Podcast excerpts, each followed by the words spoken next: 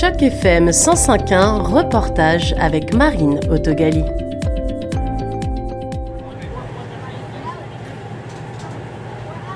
Le festival de l'East End, Taste of the Danforth, un des multiples rendez-vous estivaux de la ville de Toronto, existe depuis 1994. Il est aussi l'un des plus connus. Et il est revenu cette année après une interruption de trois ans en raison de la pandémie de Covid-19. Il était très attendu et la mairesse y a même fait une apparition assez médiatisée. Les curieux venaient d'un peu partout dans la ville.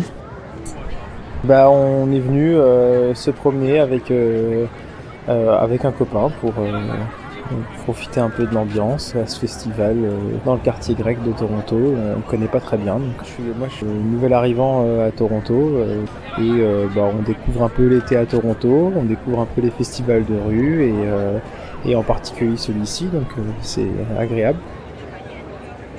Plus de 100 vendeurs ont participé à Taste of the Danforth cette année, l'un des plus grands festivals de rue du pays. Ce festival qui dure trois jours se déroule dans le quartier grec qui a pu mettre en avant ses restaurants ouverts sur la rue, rendus piétonnes pour l'occasion.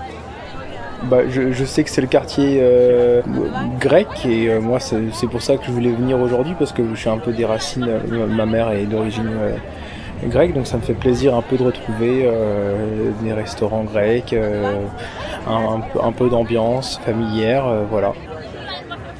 Au-delà de la culture hellénique, le festival a permis de découvrir et de profiter de multiples autres spécialités, qu'elles soient culinaires ou non. Effectivement, Taste of the Danforth a présenté plusieurs performances musicales, avec de la musique cubaine, des rythmes dominicains, de l'afropop, de la samba, entre autres divertissements. Mais la foule semblait surtout venue profiter de la météo clémente après plusieurs jours de pluie et de grisaille dans la ville reine. Ça fait déjà deux, bonnes heures qu'on est là. On est arrivé un petit peu sur le tard, donc on s'est, juste un peu promené, on a profité un peu de, euh, différents stands. Euh, on, a, bu un petit coup et puis on a surtout pu euh, manger quelque chose dans un restaurant pas très loin. On est content. C'était un reportage de Marine dans le cadre d'initiative journalisme local pour Choc FM 105.1.